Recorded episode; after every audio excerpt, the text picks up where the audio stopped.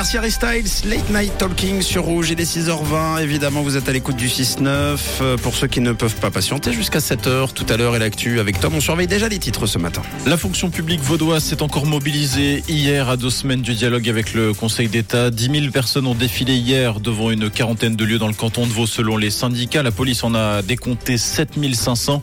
Dans une lettre adressée aux syndicats hier, le Conseil d'État a ajouté cette phrase. Cette séance du vingt-trois février sera aussi l'occasion pour le Conseil d'État de vous entendre sur les thèmes importants pour vous. Un syndicaliste a déclaré que c'était une petite fissure qu'il voulait exploiter. Une nouvelle journée de mobilisation est prévue le premier mars. Les feux d'alerte annonçant les tempêtes seront tous remplacés sur les lacs Léman, de Neuchâtel et de Morat. Le canton de Vaud, qui a soumis au Grand Conseil une demande de crédit de un virgule six million de francs, a jugé que ces installations étaient toujours nécessaires.